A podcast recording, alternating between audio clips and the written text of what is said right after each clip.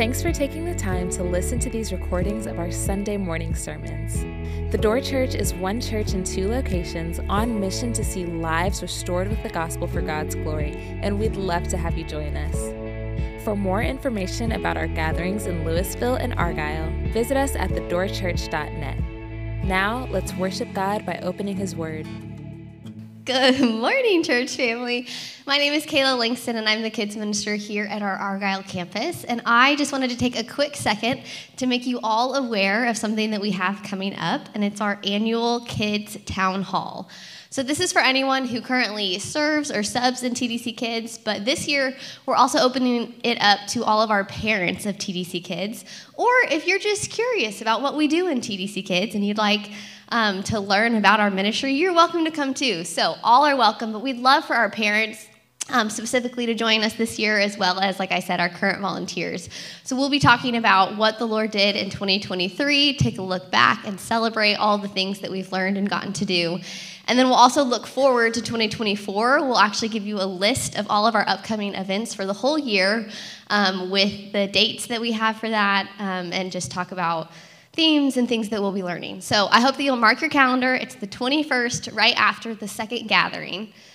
Um, so I hope that you'll plan to join us for that. Now we're going to do our scripture reading. So if you'll grab your Bible, we're going to be in James today. We'll be in James chapter 4, verses 13 through 17. It says, Come now, you who say, Today or tomorrow we will go into such and such a town and spend a year there and trade and make a profit. Yet you do not know what tomorrow will bring. What is your life? For you are a mist that appears for a little time and then vanishes. Instead, you ought to say, If the Lord wills, we will live and do this or that. As it is, you boast in your arrogance. All such boasting is evil. So whoever knows the right thing to do and fails to do it, for him it is sin. This is the word of God. Will you pray with me? Father, we love you. Thank you. Thank you for the church. Thank you for your people, God. Thank you that we can come and gather today under the banner of Christ um, and dive into your word together and learn um, more about what you've spoken to us, God. Lord, I pray. Um, that you would speak through Mitch today, Lord. I pray that you would prepare our hearts, um, that we would just be ready to receive what you have for us. It's in Jesus' name we pray. Amen. Amen. Well, good morning. Uh, as Kayla said, my name is Mitch. I'm the student minister here at TDC, and I just want to start by saying it really is an honor and a privilege just to be able to stand here and preach God's word to God's people. It's something that I don't take lightly. So, I'm just grateful to be here, but before I start, I wanted to talk about one of our church partners. So, here at the Door Church, we firmly believe in church planting. We believe that it's very biblical to do so. And recently, we had one of our church partners, Dan James, come over and visit us from England. And Dan is in a community called Erasmonsel, and he has felt called to plant Erasmonsel Community Church. And so we just wanted to rally behind him as today, which it probably already happened because they're ahead of us, but today they officially launched their church plant. So we just wanted to rally behind them and love on them and show them our support. And just a quick story about Dan. So he came and visited us a few months back, and he's a very tall man, a tall English man. And so I got to spend a lot of time with him and when he left, I went to go give him a hug, and he's so tall that when I went to go hug him, you know how like bros hug, it's one arm over, one arm under. Well, he's so tall that I had no choice but to go double unders. And I have never felt like less of a man than in that moment when you hug a grown man with two arms under but I just thought that was so funny. But Dan is a great guy and we love him. So would you join me in just praying for him and his church this morning? Lord, we just come to you today with excitement in hearts filled with gratitude and encouragement for what you do through your church and through your people. And today we specifically want to pray for Erasmonsel Community Church and Dan as he leads that church. uh, we just pray that you would have your hand over them and that you would love on them and, and make them feel supported and encouraged. And I just pray that Dan knows he is not alone. Um, as he leads, just remind him that he's a part of a body. He's not on an island by himself, but we are all here as the body of Christ to wrap our arms around each other and spread the gospel. And I just pray that you could use Era's Community Church to spread the gospel in that community. So just be with Dan, be with his congregation, and love on them. Um, help them to feel encouraged. We love you, and we pray this in Jesus' name. Amen. So, I got to be honest with you. Scott called me a few days ago and he asked, Would you be ready to preach? And when Scott gave me the call originally, I had a lot of thoughts of nervousness. I mean, I think anyone would. I'm not some communication expert, I'm not very articulate. And I started comparing myself to our teaching team, and I'm like, man, I, I can't preach like them.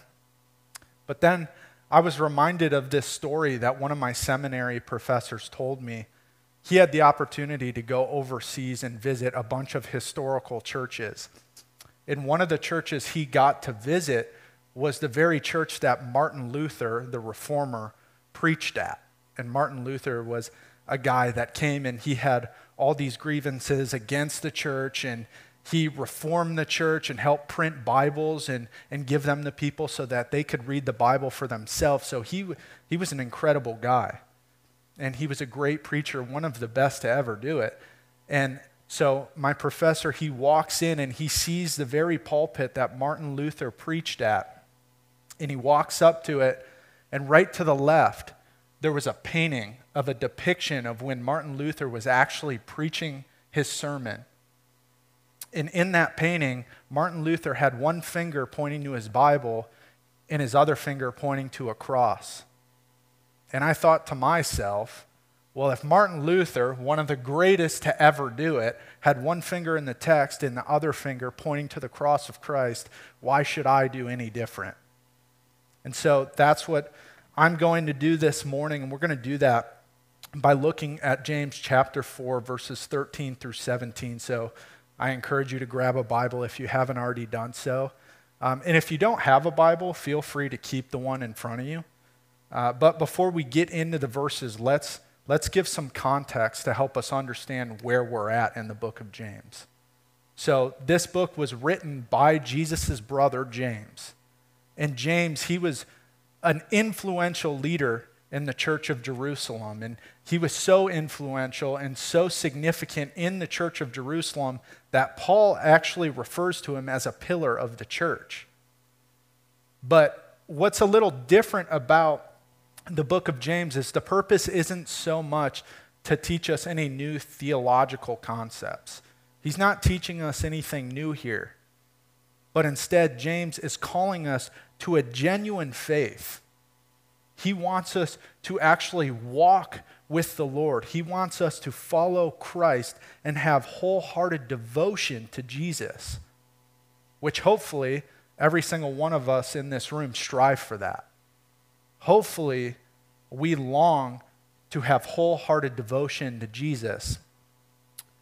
But unfortunately, that's not our natural urge or our natural desire to have wholehearted devotion to Jesus. It's just not natural to us. And it's not natural because we love us some of ourselves, right? We think we are the greatest thing to walk the earth. And because we think that, what we do is we build our own kingdoms. We glorify ourselves and we create these kingdoms that are filled with pride and these kingdoms that are filled with arrogance rather than living for God's kingdom.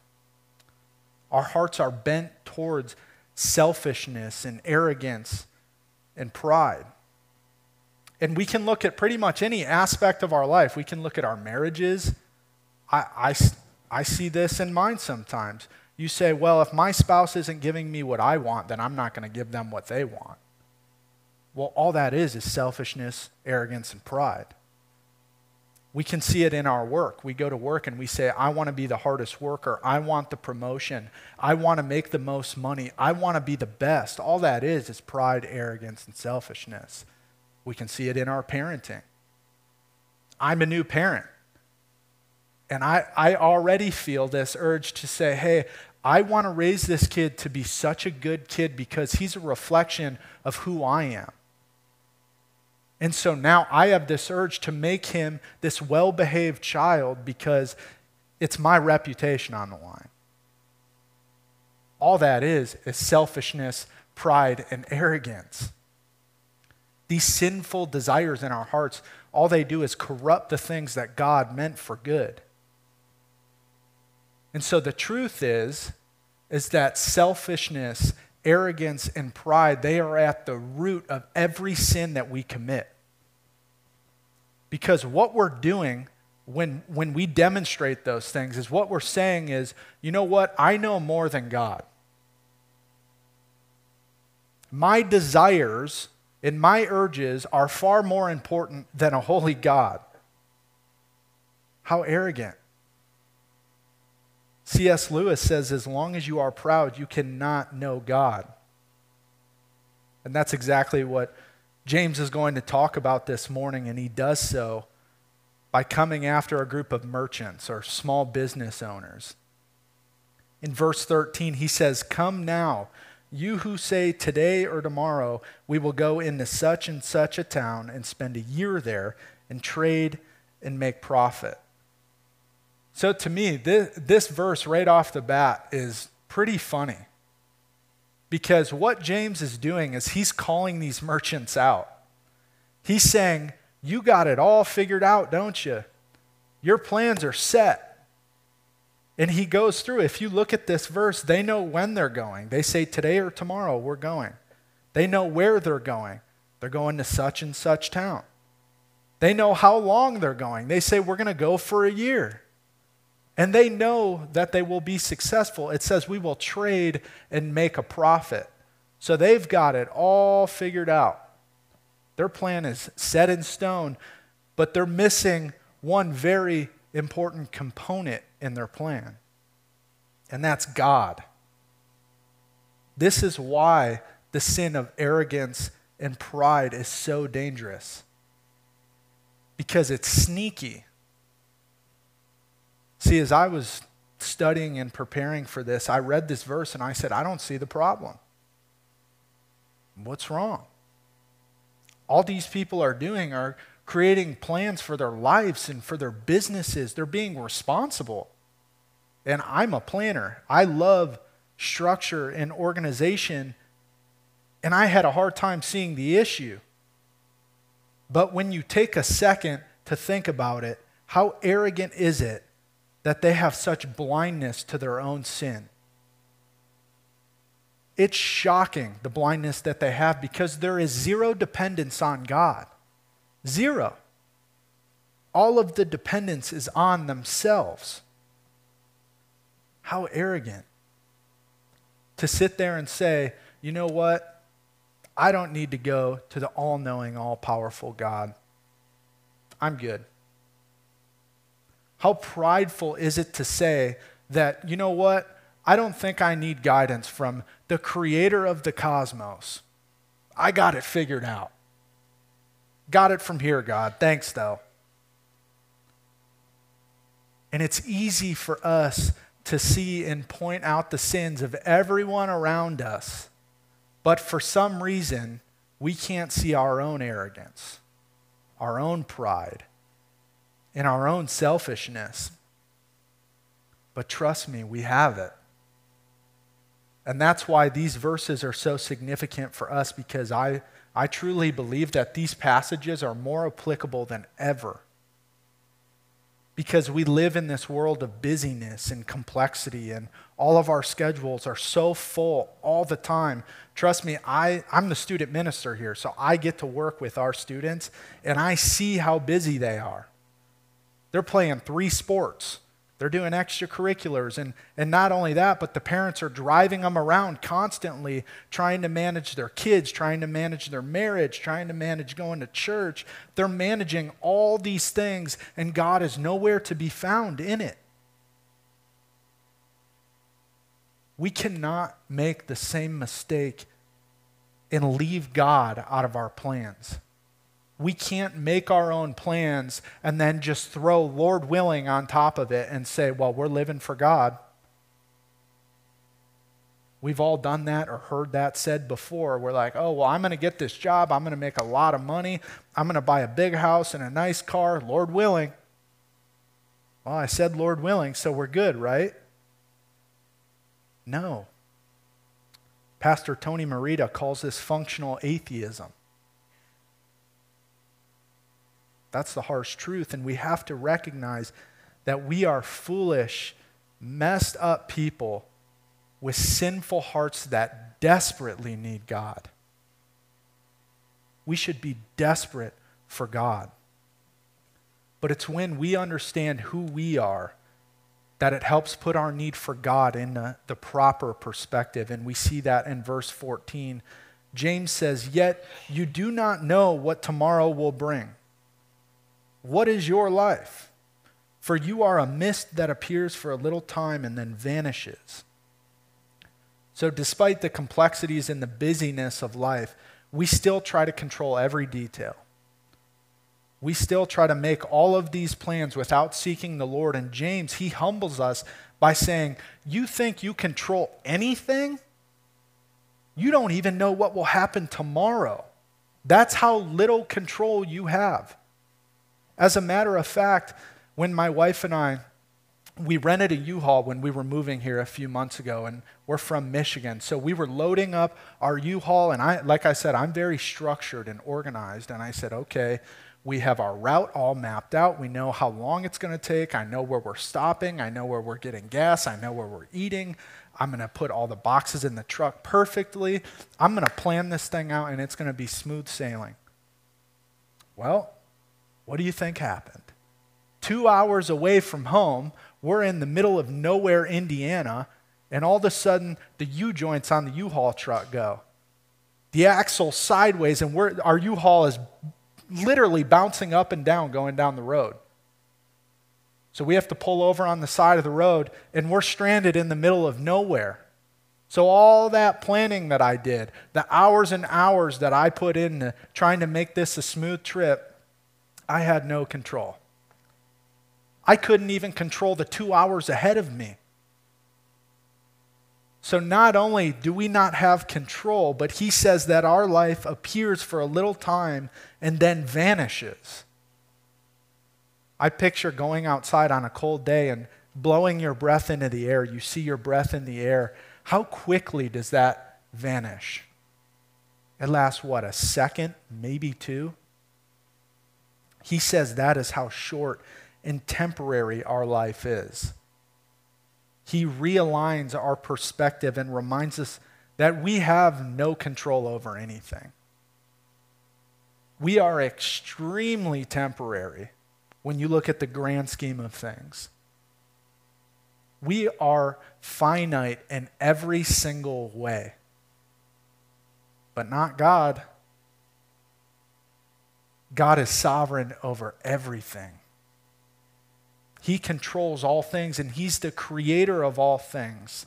And He is infinite in every way. Colossians 1, verse 16, it says, For by Him all things were created in heaven and on earth, visible and invisible, whether thrones or dominions or rulers or authorities, all things were created through Him and for Him and he is before all things, and in him all things hold together. And because that is true, it should drastically transform your life. It didn't say everything is created by you and for you. It said everything is created by God and for God which means we should depend on Him with every aspect of our life. So the new year just came, and we all are looking to make resolutions, right? So when we make our plans for the new year, or we make plans for our careers, or our marriages, or our kids, or even our church, and we're literally going through this as a church, we're moving into a new building. All of our plans, our first thought should not be, how can I build my kingdom? But our first thought should be, how can I build the kingdom of God? And as a church, we believe this so deeply that it's not about us, that it's literally one of our core values for every single person in leadership here. One of our core values is remember it's not about you. Because it's not about us at all. It's all about God. And that's why in verse 15, James says, instead, you ought to say, if the Lord wills, we will live and do this or that. So instead of saying, I'm good, I got it all figured out, what our response should be is, Lord, I don't have anything figured out, but I know that you're good. Our response should be I know no matter what that you have control over all things. And I know that no matter what, you will sustain and provide for your people. And because that is true, I trust in you. And I submit to your will in my life, not my own. We submit to God's will in our life. In Romans chapter 12, verse 1, Paul says, I appeal to you, therefore, brothers, by the mercy of God, to present your bodies as a living sacrifice, holy and acceptable to God, which is your spiritual worship. So our lives should become a living sacrifice for the kingdom of God. That is the type of genuine faith that James is calling us to. And some of us, we might be thinking, well, what does that mean? What, is it, what does it look like to actually become a living sacrifice for the kingdom of God? Well, I am glad you asked because the entire Bible points to a man named Jesus that would come and be the model of a living sacrifice for the kingdom of God. Jesus would step into our broken world. He would come in the flesh and walk, walk amongst sinners. And he would live this perfect life that we could never live. He was perfectly obedient to God, and yet he would stand in our place and he would pay our debt. He owed nothing, but yet he would stand in our place and he would be mocked and he would be beaten. And ultimately, he would be killed on a cross, all because it was the will of the Father. He said, Lord, my life is yours. In Matthew 26, verse 39, we see this unfold. We see Jesus in the Garden of Gethsemane. He's on his knees and he knows what's coming. He knows how painful this will be, and he does not want to go. He's looking ahead and he's saying, I know what's going to happen. But what it says is going a little further. He fell on his face and prayed, saying, My Father, if it be possible, let this cup pass from me. Nevertheless, not as I will but as you will. So Jesus knew what was coming. He knew how painful it would be. He knew the wrath that would be poured out on him. And he says, Nevertheless, not as I will, but as God wills. And so, my question for you this morning is that the way that you live? Is your life and your plans a living sacrifice for the kingdom of God. And I know that sounds crazy because it's completely counterintuitive to the world that we live in. This sounds crazy to someone that doesn't know Jesus because our world, everyone wants to be Lord of their own life. We want complete control. And we have no interest in taking part in anything that doesn't benefit me.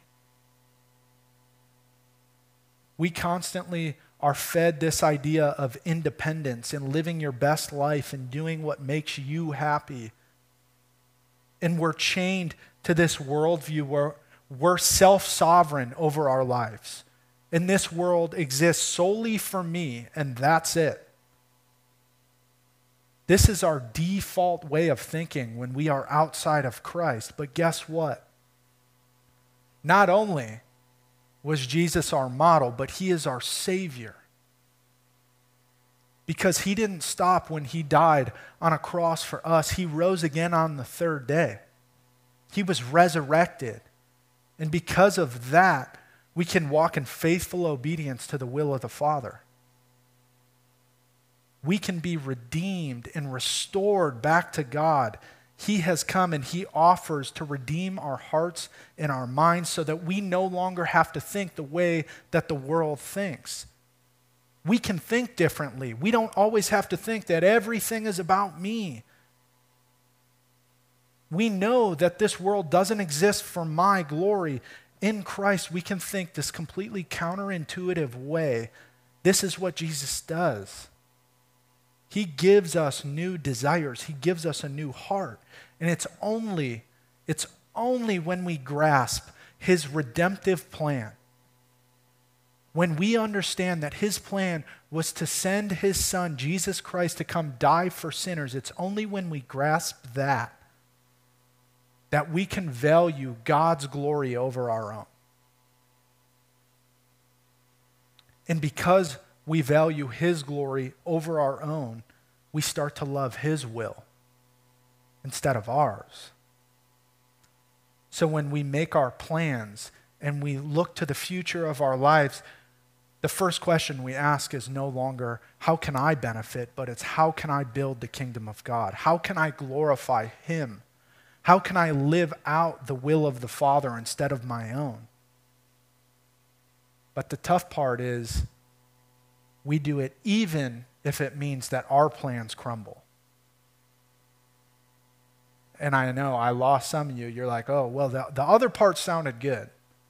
I want to live I want to live for the Lord's will in my life. I really do, but hey, if my plans have to crumble, I don't know about that.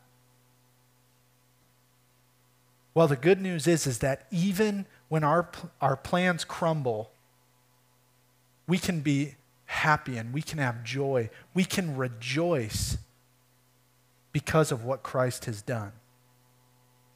We can rejoice because Revelation says there will be a day when Christ returns and he will wipe every tear from their eyes, and death shall be no more.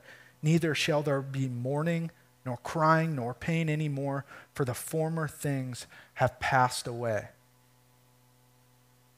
How beautiful is that? So we can stand firm in our faith because we know there's going to be a day when Christ returns. And he's going to claim those who have trusted in him.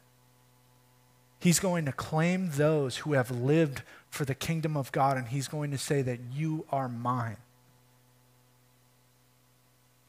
Now, I, I've gotten a chance to meet a lot of you in this room, and I know a lot of you are believers. Um, but I know there might be one or two people in this room that aren't believers. Or you're, you're coming back to church for the first time in a long time, and I just want to say, I am so happy you're here. Because I lived a long time, a, lo- a large portion of my life without Christ, and I know the way that He transforms our hearts. He makes us new. So I just want to tell you that Jesus loves you. And I am so happy that you are here. And there's going to be people up front after our gathering that would love to continue that conversation with you and they would love to pray over you. But as we close, James has a message for people that claim to be believers. In verse 16, he says, As it is, you boast in your arrogance. All such boasting is evil. So whoever knows the right thing to do and fails to do it, for him it is sin. I love how straightforward James is here. He says those who claim to know God and don't depend on him and don't seek him and don't follow him are sinning. Boasting in our plans isn't only arrogant and selfish, but the text tells us it's evil. It's an offense to God because if you really knew God, you would know how silly it is to glorify yourself over Him. But verse 17 is really what stuck out to me. James says, Whoever knows the right thing to do and fails to do it, for him it is sin. This verse struck me in the heart. Because as we read this verse, we, we think to ourselves, okay, well, what is the right thing to do? I have to know that. Well, we've talked about it this whole message. The right thing to do is to seek the Lord, to depend on the Lord, to give your life to the Lord, every part of it. So, simply put, if we don't do that, we are living in sin. And I think a lot of us Christians miss that. We just go about our lives and we do whatever we want, we say whatever we want, and then we go, How am I living in sin? I didn't do anything. Yeah, you're right, you didn't do anything. That is the sin of omission. You're doing nothing. You knew the right thing to do. You knew you should seek the Lord. You knew you should follow Him. You knew that you should give your life to Him, but you didn't. That is the sin of omission. Instead of trusting in the Lord, we can't just come to church and then slap a, a Jesus loves you bumper sticker on our vehicle or one of those little fish things and say, Well, I'm good. I'm living for the Lord. We can't live completely independent of God. So let me tell you this morning, I want to be very clear. If you are living in arrogant independence of God, you are living in sin and you are heading down a path that you do not want to see the end of. We are created for a specific purpose, and that is to worship and glorify God. And without that, we're lost in Ephesians tells us without that, we are dead in our transgressions and our sin. So, whether you've been a believer for 20 years or you don't even know who Jesus is, today I want to truly invite you to actually follow Jesus. To trust that the Lord has a plan for your life. To depend on the Lord with every aspect of your life and to become a living sacrifice for the kingdom of God instead of your own. God is the one that holds all the power. He is in control. He is the eternal creator, and He is the one that sent His Son Jesus to die for us. He is the one that poured out His grace and His mercy on undeserving sinners. So trust in Him. Don't just stand by idly and do nothing, living your own way, doing whatever you want all the time. Let your plans and your life be a living sacrifice for the kingdom of God. Let's pray. Father, we are so privileged to be able to gather together as a church body and to just come and worship you and, and listen to your word. We just thank you for pouring out your grace and your mercy on us, even though we do not deserve it. So this morning, I pray over us as a church that we would submit our lives to your will that we would truly give everything to you because you've given everything to us. In Christ, we have life, we have freedom, and we are able to think differently and act differently than the world because of Christ. He gives us a new heart and a new mind and a new way of thinking. So let us leave here differently than we came in. Let us depend on you, Lord. Let us be living sacrifices for your kingdom. We love you and we pray this in Jesus' precious name. Amen.